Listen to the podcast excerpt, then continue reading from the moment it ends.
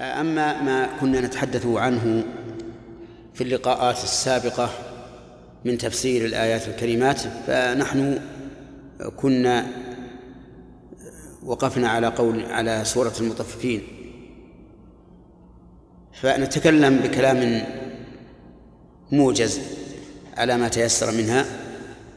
فنقول إن الله ابتدأ هذه السورة بكلمة ويل. وويل تكررت في القرآن كثيرا وهي على على الأصح كلمة وعيد.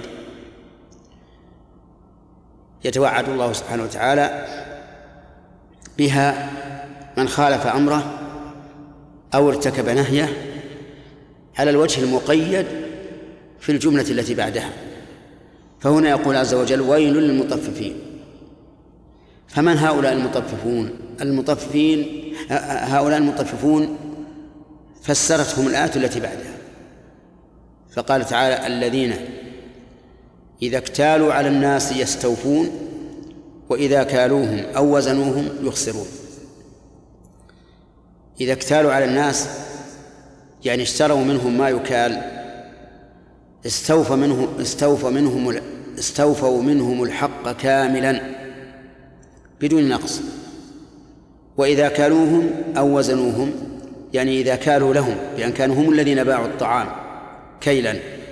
فإنهم إذا كالوا للناس أو باعوا عليهم شيئا وزنا إذا وزنوا للناس نقصوا يخسرون. فهؤلاء والعياذ بالله يستوفون حقهم كاملا وينقصون حق غيرهم.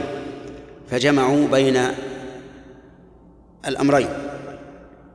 بين الشح والبخل. الشح في طلب حقهم كاملا بدون مراعاة أو مسامحة والبخل بمنع ما يجب عليهم من إتمام الكيل والوزن. وهذا المثال الذي ذكره الله عز وجل في الكيل والوزن هو في الحقيقة مثال. فيقاس عليه كل ما أشبهه كل من طلب حقه كاملا ممن هو عليه ومنع الحق الذي عليه فإنه داخل في الآية الكريمة. فمثلا الزوج يريد من زوجته أن تعطيه حقه, حقه كاملا ولا يتهاون في شيء من حقه لكنه عند أداء حقها يتهاون ولا يعطيها الذي لها. وما أكثر ما تشكي النساء من هذا الطراز من الأزواج والعياذ بالله حيث إن كثيرا من النساء يريد منها الزوج أن تقوم بحقه كاملا لكنه هو لا يعطيها حقها كاملا ربما ينقص أكثر حقها أكثر حقها من النفقة والعشرة بالمعروف وغير ذلك. والغريب أيها الإخوة أن هذا يقع كثيرا من الناس الذين ظاهرهم الالتزام. حتى إن بعض الناس تقول أنا ما اخترت قبول هذا الزوج إلا لما له من السمعة الحسنة والالتزام فإذا به ينقلب ويكون أسوأ حالا بالنسبة لزوجته من من من أهل الفسق. فلا أدري عن هؤلاء الذين ظاهرهم الالتزام. هل يظنون أن الالتزام أن يقوم الإنسان بعبادة الله فقط ويضيع حقوق حقوق الله؟ نعم. أن يقوم بعبادة الله فقط ويضيع حقوق الناس؟ إن ظلم الناس أشد من ظلم الإنسان نفسه في حق الله. لأن ظلم الإنسان نفسه في حق الله تحت المشيئة إذا كان دون الشرك إن شاء الله غفر له وإن شاء عاقبه عليه لكن حق الآدميين ليس داخلا تحت المشيئة لا بد أن يوفى ولهذا قال النبي عليه الصلاة والسلام من تعدون المفلس فيكم؟ قالوا من لا درهم عنده ولا دينار؟ أو قالوا ولا متاع؟ قال لا المفلس من يأتي يوم القيامة بحسنات أمثال الجبال كثيرة. فيأتي وقد ظلم هذا وشتم هذا وضرب هذا وأخذ مال هذا فيأخذ هذا من حسناته وهذا من حسناته وهذا من حسناته وهذا من حسناته فإن بقي من حسناته شيء وإلا أخذ من سيئاتهم فطرح عليه ثم طرح في النار. فنصيحتي لهؤلاء الأخوة الذين يفرطون في حق أزواجهم سواء كانوا من الملتزمين أو من غيرهم أن يتقوا الله عز وجل. فإن النبي صلى الله عليه وسلم أوصى بذلك في أكبر مجمع شهده العالم الإسلامي في حياة الرسول عليه الصلاة والسلام في يوم عرفة في حجة الوداع قال اتقوا الله في النساء. اتقوا الله في النساء فإنكم أخذتموهن بأمان الله واستحللتم فروجهن بكلمة الله. فأمرنا أن نتقي الله تعالى في النساء. وقال اتقوا الله في النساء فإنهن عوان عندكم أي بمنزلة الأسرى. لأن الأسير إن شاء فكه الذي أسره وإن شاء أبقاه. المرأة عند زوجها كذلك إن شاء طلقها وإن شاء أبقاه. فهي بمنزلة الأسير عنده فليتق الله فيها. كذلك أيضا نجد بعض الناس يريد من أولاده أن يقوموا بحقه على التمام لكنه مفرط في حقه. فيريد من أولاده أن يبروه ويقوم بحقه أن يبروه في, في, المال وفي البدن وفي كل شيء يكون به البر لكنه هو مضيع لهؤلاء الأولاد غير قائم بما يجب عليه نحوه. نقول هذا مطفف كما نقول في المسألة الأولى في مسألة الزوج مع زوجته إنه إذا أراد منها أن تقوم بحقه كاملا وهو يبخس حقها نقول إنه مطفف. هذا الأب الذي أراد من أولاده أن يبروه تمام البر وهو مقصر في حقهم نقول إنك مطفف.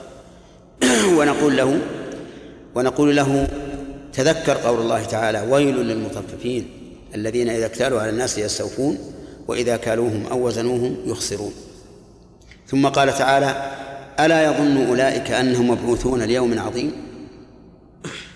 يعني ألا يتيقن هؤلاء ويعلم علم اليقين لأن الظن هنا بمعنى اليقين والظن بمعنى اليقين يأتي كثيرا في القرآن مثل قوله تعالى الذين يظنون أنهم ملاقوا ربهم وأنهم إليه راجعون. فقال الذين يظنون أنهم ملاقوا ربهم وهم يتيقنون أنهم ملاقوا الله لكن الظن يستعمل بمعنى اليقين كثيرا في اللغة العربية وهنا يقول عز وجل ألا يظن أولئك أنهم مبعوثون؟ ألا يتيقن هؤلاء أنهم مبعوثون أي مخرجون من قبورهم لله رب العالمين ليوم عظيم؟ هذا اليوم هذا اليوم عظيم ولا شك أنه عظيم. كما قال تعالى إن زلزلة الساعة شيء عظيم. عظيم في طوله في أهواله فيما يحدث فيه في كل معنى تحمله كلمة عظيم. لكن هذا العظيم هو على قوم عسير وعلى قوم يسير. قال تعالى على الكافرين غير يسير وقال تعالى يقول الكافرون هذا يوم عسر لكنه بالنسبة للمؤمنين جعلني الله وإياكم منهم يسير. كأنما يؤدي به صلاة فريضة. من سهولته عليه ويسره عليه لا سيما إذا كان ممن استحق هذه الوقاية العظيمة وكان من الذين يظلهم الله في ظله يوم لا ظل إلا ظله. المهم أن هذا يوم عظيم لكنه بالنسبة للناس يكون يسيرا ويكون عسيرا. يوم يقوم الناس لرب العالمين.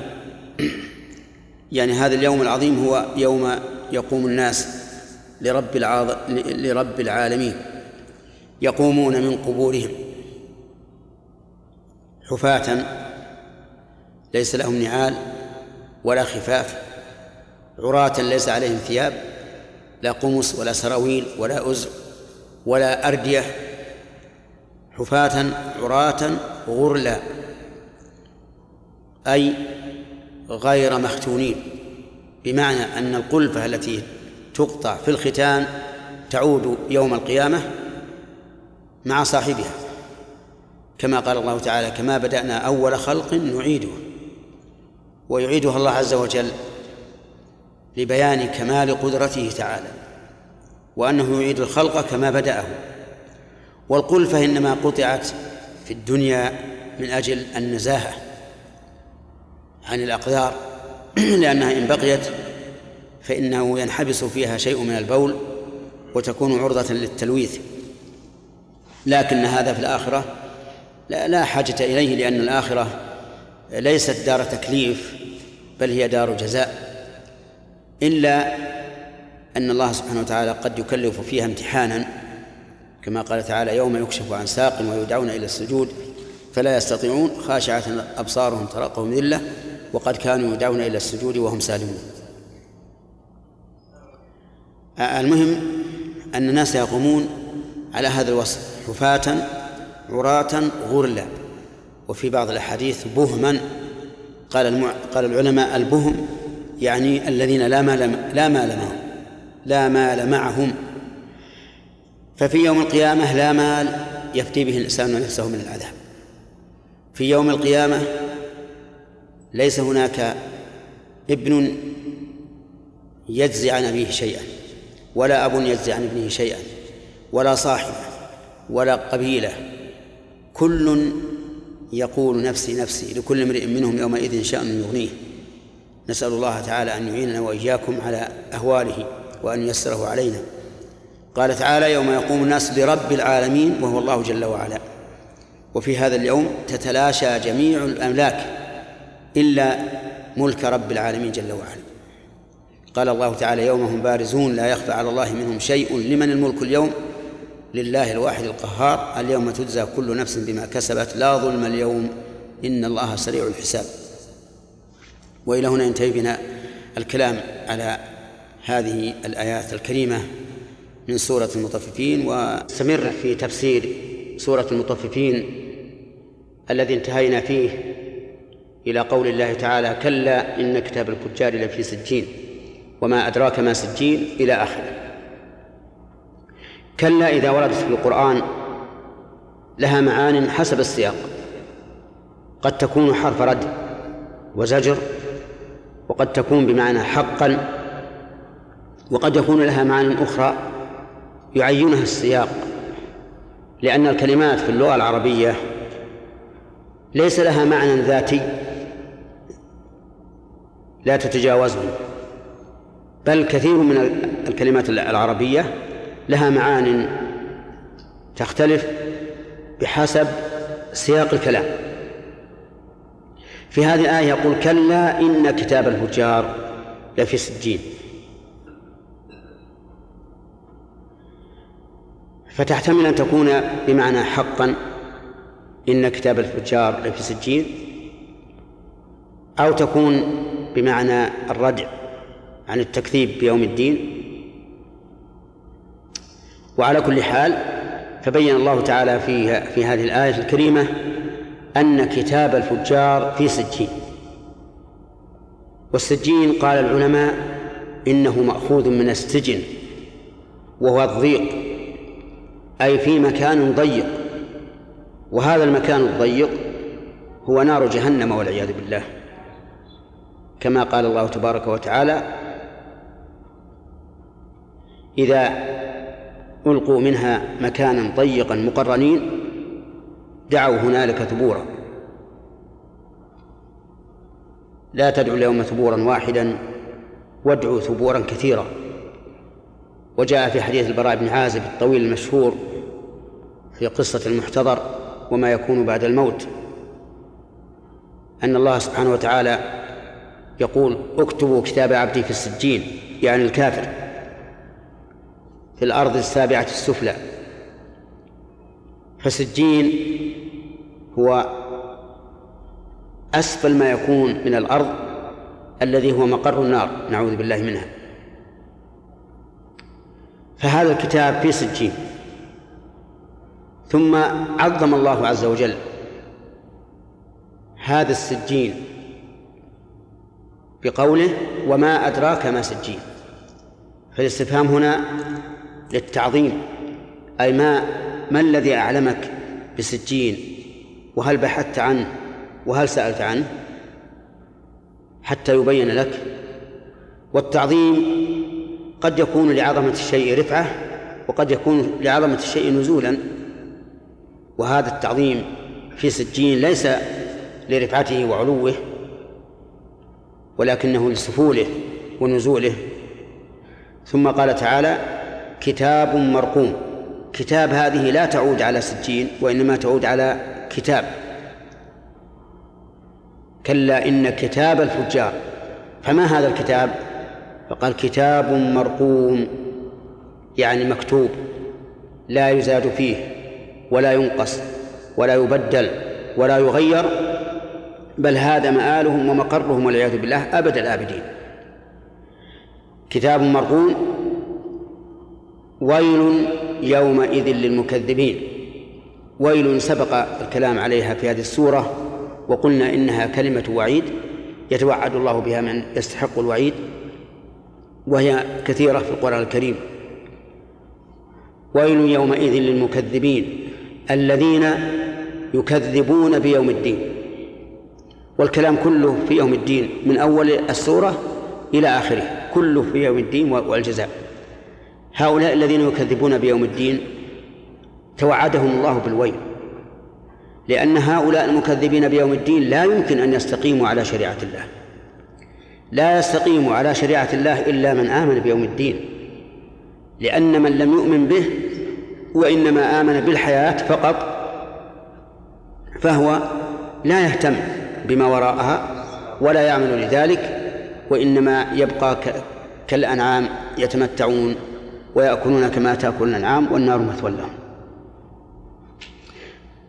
ولهذا أظنكم تعلمون معي أن الله يقرن الإيمان به بالإيمان باليوم الآخر دائما. لأن الإيمان باليوم بالله ابتداء والإيمان باليوم الآخر انتهاء. فتؤمن بالله ثم تعمل لليوم الآخر الذي هو المقر. فهؤلاء والعياذ بالله كذبوا بيوم الدين. ومن كذب به لا يمكن أن يعمل له أبدا لأن العمل مبني على عقيدة. إذا لم يكن عندك عقيدة فكيف تعمل؟ ولهذا قال وما يكذب به إلا كل معتد أثيم. يعني ما يكذب يوم الدين وينكره إلا كل معتد أثيم أي معتد في أفعاله أثيم في أقواله. وقيل معتد في أفعاله أثيم في كسبه أي أن مآله إلى الإثم والمعنيان يعني متقاربان. المهم أنه لا يمكن أن يكذب بيوم الدين إلا رجل معتدي أثيم آثم كاسب للآثام التي تؤدي به إلى نار جهنم نعوذ بالله. إذا تتلى عليه آياتنا قال أساطير الأولين. إذا تتلى عليه يعني إذا تلاها عليه أحد. وهو يدل على أن هذا الرجل لا يفكر أن يتلو آيات الله ولكنها تتلى عليه. فإذا تليت عليه قال أساطير الأولين أي هذه أساطير الأولين. وأساطير جمع أسطورة وهي الكلام الذي يذكر للتسلي ولا حقيقة له ولا أصل له فيقول هذا القرآن أساطير الأولين. لماذا؟ لماذا لا ينتفع بالقرآن وهو أبلغ الكلام وأشده تأثيرا على القلب؟ حتى قال الله تعالى إن في ذلك لذكرى لمن كان له قلب أو ألقى السمع وهو شهيد. أنه لا يكذب بيوم الدين إلا كل معتد أثيم. بين حال هذا الرجل إذا دعي إلى الحق وإلى التصديق بخبر الله أنه لا لا لا يقبل ذلك. إذا تتلى عليه آياتنا قال أساطير الأولين أي, أي, أي أن هذه أساطير وسواليف ليست إلا لإشغال المجالس والتلهي بها فقط وذلك لأنه والعياذ بالله لم يكن مؤمنا. فلا يصل نور آيات الله عز وجل إلى قلبه ويراها مثل أساطير الأولين التي يتكلم بها العجائز والشيوخ وليس لها أي حقيقة وليس وليس فيها أي جد. قال الله عز وجل كلا. أي ليست أساطير الأولين ولكن هؤلاء ران على قلوبهم أي اجتمع عليها وحجبه عن الحق. ران على قلوبهم ما كانوا يكسبون أي من الأعمال السيئات لأن الأعمال السيئات تحول بين المرء وبين الهدى كما قال الله تعالى والذين اهتدوا زادهم هدى وآتاهم تقواهم. فمن اهتدى بهدى الله واتبع ما, ما أمر الله به وترك ما نهى الله عنه وصدق بما أخبر الله به وفعل مثل ذلك فيما جاء عن رسول الله صلى الله عليه وعلى آله وسلم فلا شك أن قلبه يستنير.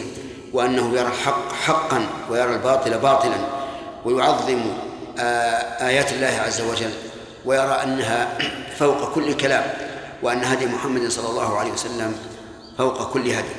هذا من أنار الله قلبه بالإيمان. أما والعياذ بالله من تلطخ قلب قلبه بأرجاس المعاصي وأنجاسها فإنه لا يرى هذه الآيات حقا بل لا يراها إلا أساطير الأولين كما في هذه الآية. كلا بل ران على قلوبهم ما كانوا يكسبون. وفي بل سكتة لطيفة عند بعض القراء وعند آخرين لا سكتة. فيجوز على هذا أن تقول كلا بل ران ويجوز أن تقول كلا بل ران على قلوبهم ما كانوا يكسبون. وهذه لا تغير المعنى أي سواء سكت أم لم تسكت فالمعنى لا يتغير. كلا إنهم عن ربهم يومئذ لمحجوبون. أي حقا إنهم عن ربهم لمحجوبون وذلك في يوم القيامة فإنهم يحجبون عن رؤية الله عز وجل كما حجبوا عن رؤية شريعته وآياته. فرأوا أنها أساطير الأولين. وفي هذه وبهذه الآية استدل أهل السنة والجماعة على ثبوت رؤية الله عز وجل ووجه الدلالة ظاهر فإنه ما حجب عن هؤلاء ما حجب هؤلاء في حال السخط إلا وقد مكن للأبرار من رؤيته تعالى في حال الرضا. فإذا كان هؤلاء محجوبين فإن الأبرار غير محجوبين. ولو كان الحجب لكل منهم لم يكن لتخصيصه بالفجار فائدة إطلاقا. ورؤية الله عز وجل ثابتة بالكتاب ومتواتر السنة وإجماع الصحابة والأئمة. لا إشكال في هذا. أنه تعالى يرى حقا بالعين. كما قال تعالى وجوه يومئذ ناظرة إلى ربها ناظرة. وقال تعالى للذين أحسنوا الحسنى وزيادة. وقد فسر النبي صلى الله عليه وعلى آله وسلم الزيادة بأنها النظر إلى وجه الله تعالى. وكما في قوله تعالى لهم ما يشاءون فيها ولدينا مزيد. والمزيد هنا هو بمعنى الزيادة في قوله للذين أحسنوا الحسنى وزيادة. وكما قال تعالى لا تدركه الأبصار وهو يدرك الأبصار. فإن نفي الإدراك يدل على ثبوت أصل الرؤية. ولهذا كانت هذه الآية مما استدل به السلف على رؤية الله واستدل به الخلف على عدم رؤية الله. ولا شك أن الآية دليل عليهم لأن الله لم ينفي لم ينفي بها الرؤية. وإنما نفى الإدراك ونفي الإدراك يدل على ثبوت أصل الرؤية. فالحاصل أن القرآن دل على ثبوت رؤية الله عز وجل حقا بالعين وكذلك جاءت السنة بذلك صحيحة حيث قال النبي عليه الصلاة والسلام إنكم سترون ربكم عيانا كما ترون الشمس صحوا ليس دونها سحاب إنكم سترون ربكم كما ترون القمر ليلة البدر لا تضامون في رؤيته. وقد آمن بذلك الصحابة رضي الله عنهم والتابعون لهم بإحسان. من سلف هذه الأمة وأئمتها. وأنكر ذلك من حجبت آه، من حجبت عقولهم وقلوبهم عن الحق فقالوا إن الله لا يمكن أن يرى بالعين. وإن المراد بالرؤية في الآيات هي رؤية القلب أي اليقين. ولا شك أن هذا قول باطل مخالف للقرآن والسنة وإجماع السلف. ثم إن اليقين ثابت لغيرهم أيضا حتى الفجار يوم القيامة سوف يرون ما وعدوا به حقا ويتيقنونه. وليس هذا موضع الإطالة في إثبات رؤية الله عز وجل والمناقشة في أدلة الفريقين لأن الأمر ولله الحمد من الوضوح آه، أوضح من أن يطال الكلام فيه. كلا إنهم عن ربهم يومئذ ثم إنهم لصالوا الجحيم. إن هؤلاء الفجار لصالوا الجحيم أي يصلونها يصلون حرارتها وعذابها. نسأل الله العافية. ثم يقال تقريعا لهم وتوبيخا هذا الذي كنتم به تكذبون. فيجتمع عليهم العذاب البدني والألم البدني بصل النار وكذلك العذاب القلبي بالتوبيخ والتنديم حيث يقال هذا الذي كنتم به تكذبون. ولهذا يقولون يا ليتنا نرد ولا نكذب بآيات ربنا ونكون من المؤمنين. قال الله تعالى بل بدا لهم ما كانوا يخفون من قبل ولو ردوا لعادوا لما نهوا عنه وإنهم لكاذبون. نعم. والذي نسأل الله سبحانه وتعالى أن يجعل فيه الخير والبركة. تكلمنا على التفسير الذي ابتدأناه من سورة النبأ. حتى انتهينا إلى قوله تعالى كلا إن كتاب الأبرار لفي عليين من سورة المطففين. ففي هذه الآية يخبر الله عز وجل خبرا مؤكدا بإن لأن إن في اللغة العربية من أدوات التوكيد. فإنك إذا قلت الرجل قائم هذا خبر غير مؤكد. فإذا قلت إن الرجل قائم صار خبرا مؤكدا. فيقول الله عز وجل إن كتاب الأبرار لفي علم. وهذا مقابل إن كتاب الفجار لفي سجين. فكتاب الفجار في سجين في أسفل الأرض وكتاب الأبرار في عليين في أعلى الجنة. أي أنهم في هذا المكان العالي قد كتب ذلك عند الله عز وجل قبل أن يخلق السماوات والأرض بخمسين ألف سنة. وما أدراك ما عليون؟ أي ما الذي أعلمك؟ ما عليون؟ وهذا الاستفهام يراد به التفخيم والتعظيم. يعني أي شيء أدراك به فإنه عظيم. قال الله تعالى كتاب مرقوم. هذا بيان لقوله إن كتاب الأبرار أي أن كتاب الأبرار كتاب مرقوم مكتوب لا يتغير ولا يتبدل.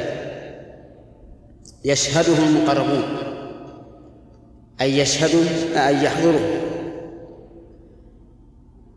أو يشهد به المقربون. والمقربون عند الله هم الذين تقربوا إلى الله سبحانه وتعالى بطاعته. وكلما كان الإنسان أكثر طاعة لله كان أقرب إلى الله. وكلما كان الإنسان أشد تواضعا لله كان أعز عند الله وكان أرفع عند الله. قال الله تعالى يرفع الله الذين آمنوا منكم والذين أوتوا العلم درجات فالمقربون هم الذين تقربوا إلى الله تعالى بصالح الأعمال فقربهم الله من عنده. إن الأبرار لفي نعيم على الأرائك ينظرون. الأبرار جمع بر والبر كثير الخير كثير الطاعة كثير الإحسان في عبادة الله والإحسان إلى عباد الله. فهؤلاء الأبرار الذين من الله عليهم بفعل الخيرات وترك المنكرات في نعيم إن الأبرار لفي نعيم. والنعيم هنا يشمل نعيم البدن ونعيم القلب. أما نعيم البدن فلا تسأل عنه فإن الله سبحانه وتعالى قال في الجنة وفيها ما تشتهيه الأنفس وتلذ الأعين وأنتم فيها خالدون. وقال تعالى فلا تعلم نفس ما أخفي لهم من قرة أعين جزاء بما كانوا يعملون. وأما نعيم القلب فلا تسأل عنه أيضا. فإنهم يقال لهم وقد شاهدوا الموت قد ذبح. يقال لهم يا أهل الجنة خلود ولا موت. ويقال لهم ادخلوها بسلام. ويقال لهم إن لكم أن تنعموا فلا تبأسوا أبدا. وأن تصحوا فلا تمرضوا أبدا. وأن تشبوا فلا تهرموا أبدا. وكل هذا مما يدخل السرور على القلب فيحصل لهم بذلك نعيم القلب ونعيم البدن. والملائكة يدخلون عليهم من كل باب يقولون لهم سلام عليكم بما صبرتم فنعم عقب الدار. جعلني الله وإياكم منه وقوله تعالى على الأرائك ينظرون. الأرائك جمع أريكة وهي السرير المزخرف المزين الذي وضع عليه مثل الظل وهو من أفخر أنواع الأسرة. فهم على الأرائك على هذه الأسرة الناعمة الحسنة البهية ينظرون يعني ينظرون ما أنعم الله به عليهم. من النعيم الذي لا تدركه الأنفس الآن فلا تعلم نفس ما أخفي لهم من قرة أعين. وقال بعض العلماء إن هذا النظر يشمل حتى النظر إلى وجه الله وجعلوا هذه الآية من الأدلة على ثبوت رؤية الله عز وجل في الجنة. تعرف في وجوههم نظرة النعيم أي تعرف أيها الناظر إليهم في وجوههم نظرة النعيم أي حسن النعيم وبهاءه أي التنعم. وأنتم تشاهدون الآن في الدنيا أن المنعمين المترفين وجوههم غير وجوه الكادحين العاملين تجدها نظرة تجدها حسنة تجدها منعمة. فأهل الجنة تعرف في وجوههم نظرة النعيم أي التنعم والسرور لأنهم أسر ما يكون. وأنعم. ما يكون ثم قال الله تعالى في بيان ما لهم من النعيم يسقون من رحيق مختوم إلى آخره ونتكلم عليه إن شاء الله في الجلسة القادمة. ونكمل سورة المطففين حيث وقفنا على قول الله تبارك وتعالى يسقون من رحيق مختوم ختامه مسك وفي ذلك فليتنافس المتنافسون. الضمير في قوله يسقون يعني الأبرار. يسقيهم الله عز وجل بما بأيدي الخدم الذين وصفهم الله بقوله يطوف عليهم ولدان مخلدون بأكواب وأباريق وكأس من معين لا يصدعون عنها ولا ينزفون. يسقون من رحيق أي من شراب خالص لا شوب فيه ولا ضرر فيه على العقل ولا ألم فيه في الرأس. بخلاف شراب الدنيا فإنه يغتال العقل ويصدع الرأس. أما هذا فإنه رحيق خالص ليس فيه أي أذى. مختوم ختامه مسك. أي بقيته وآخره مسك أي طيب الريح. بخلاف خمر الدنيا فإنه خبيث الرائحة. فهؤلاء القوم الأبرار لما حبسوا أنفسهم عن عن الملاذ التي حرمها الله عليهم في الدنيا أعطوها يوم القيامة. وفي ذلك فليتنافس المتنافسون أي وفي هذا الثواب والجزاء فليتنافس المتنافسون فليتسابق المتسابقون سباقا يصل بهم إلى حد النفس وهو كناية عن السرعة في المسابقة. يقال نافست أي سابقت سباقا بلغ لي النفس والمنافسة في الخير هي المسابقة إلى طاعة الله عز وجل وإلى ما يرضي الله سبحانه وتعالى والبعد عما يسخط الله. ثم قال عز وجل ومزاجه من تسنيم عينا يشرب بها المقربون.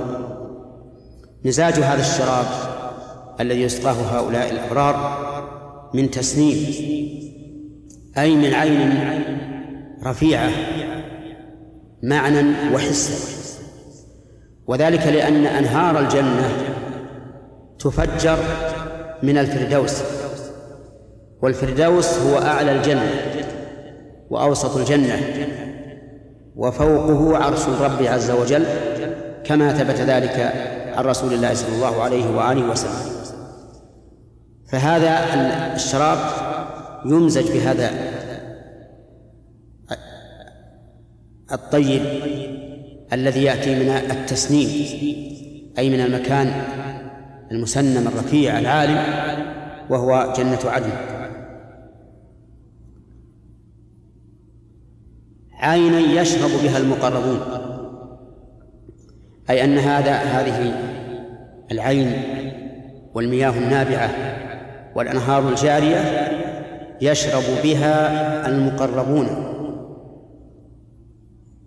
وهنا سيقول القائل لماذا قال يشرب بها؟ هل هي إناء يحمل حتى يقال شرب بالإناء؟ الجواب لا لأن العين والنهر لا يحمل. إذا لماذا لم يقل يشرب منها؟ المقربون. والجواب عن هذا الإشكال من أحد وجهين. فمن العلماء من قال إن الباء بمعنى من.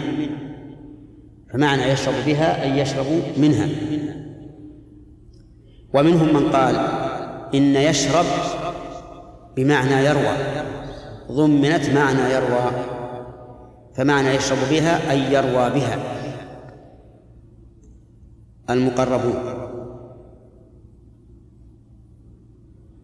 وهذا المعنى أو هذا الوجه أحسن من الوجه الذي قبله. لأن هذا الوجه يتضمن شيئين. أي يرجحانه وهما أولا إبقاء حرف الجر على معناه الأصلي والثاني أن الفعل يشرب ضمن معنى أعلى من الشرب وهو الري. فكم من إنسان يشرب ولا يروى؟ لكن إذا روي فقد شرب. وعلى هذا فالوجه الثاني أحسن وهو أن يضمن الفعل يشرب يعني يروى. إن الذين أجرموا كانوا من الذين آمنوا يضحكون. إن الذين أجرموا أي قاموا بالجرم وهو المعصية والمخالفة. كانوا أي في الدنيا من الذين آمنوا يضحكون استهزاء وسخرية واستصغارا لهم. وإذا مروا بهم يتغامزون. إذا مروا الفاعل هل هم الذين أجرموا أو الذين آمنوا؟ الآية تصلح لهذا وهذا.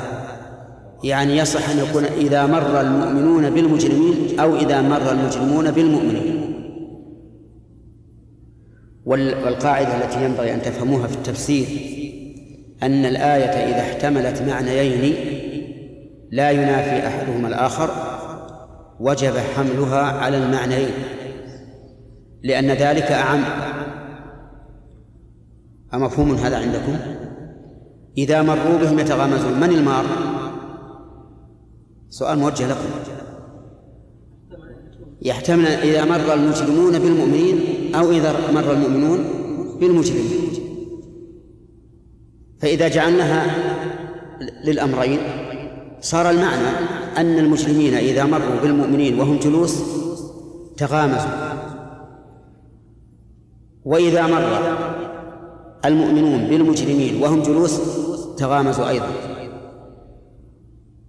فتكون فتكون شاملة للحالين حال مرور المجرمين بالمؤمنين وحال مرور المؤمنين بالمجرمين.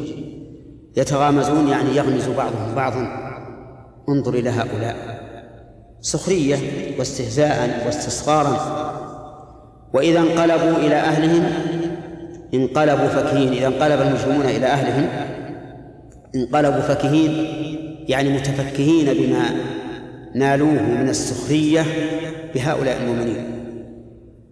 فهم يستهزئون ويسخرون. ويتفكهون بهذا ظنا منهم أنهم نجحوا وأنهم غلبوا المؤمنين ولكن الأمر بالعكس.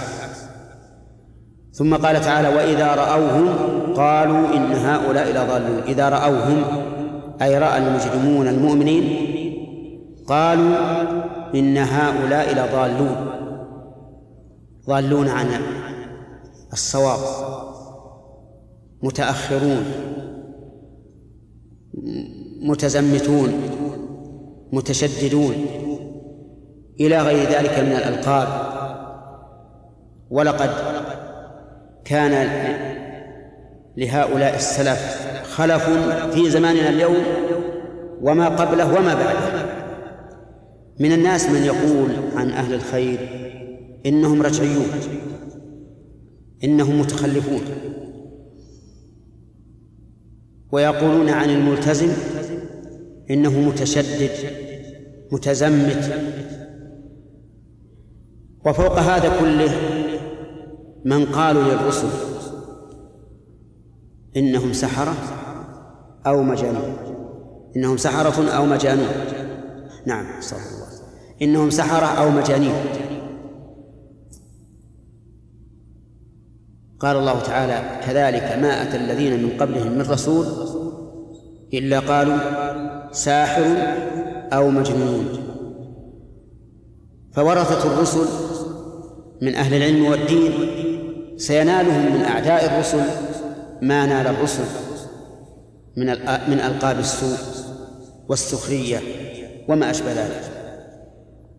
ومن هذا تلقيب أهل البدع أهل التعطيل لأهل للسلف أهل الإثبات بأنهم حشوية مجسمة مشبهة وما أشبه ذلك من ألقاب السوء التي ينفرون بها الناس عن الطريق السوي. وإذا رأوهم قالوا إن هؤلاء لضالون وما أرسلوا عليهم حافظين أي أن هؤلاء المجرمين ما بعثوا حافظين لهؤلاء يرقبونهم ويحكمون عليهم بل الحكم لله عز وجل. ثم قال تعالى فاليوم الذين آمنوا من الكفار يضحكون. اليوم اليوم يعني يوم القيامة. الذين آمنوا يضحكون من الكفار. فالذين مبتدأ ويضحكون خبره ومن الكفار متعلق بيضحكون. المعنى فاليوم فالذين آمنوا يضحكون اليوم من الكفار. وهذا والله هو الضحك الذي لا بكاء بعده. أما ضحك المجرمون أما ضحك ضحك المجرمين بالمؤمنين في الدنيا فسيعقبه البكاء والحزن والويل والثبور. على الأرائك ينظرون أي أن المؤمنين على الأرائك في الجنة والأرائك هي السرر الفخمة الحسنة النظيرة. على الأرائك ينظرون أي ينظرون ما أعد الله لهم من الثواب وينظرون أولئك الذين يسخرون بهم في الدنيا. كما قال الله تعالى قال قائل منهم إني لي إني كان لي قرين. يقول أئنك لمن المصدقين؟ أئذا متنا وكنا ترابا وعظاما أئنا لمدينون؟ قال هل أنتم مطلعون؟ يقول لأصحابه الجنة يعرض عليهم أن يطلعوا إلى قرينه الذي كان في الدنيا ينكر البعث ويكذب به فاطلع فرآه في سواء الجحيم في قعره وأصله. قال له تالله إن كدت لتردين ولولا نعمة ربي لكنت من المحضرين. فأنت ترى الآن أن المؤمنين يرون الكفار وهم يعذبون في قعر النار والمؤمنون في الجنة. قال على على الأرائك ينظرون. إذا ينظرون شيئا. الشيء الأول ما أعد الله لهم من النعيم ومنه النظر إلى وجه الله عز وجل. والثاني ينظرون إلى هؤلاء المكذبين الذين كانوا في الدنيا يسخرون بهم ويستهزئون بهم ينظرون إليهم وهم في عذاب الله.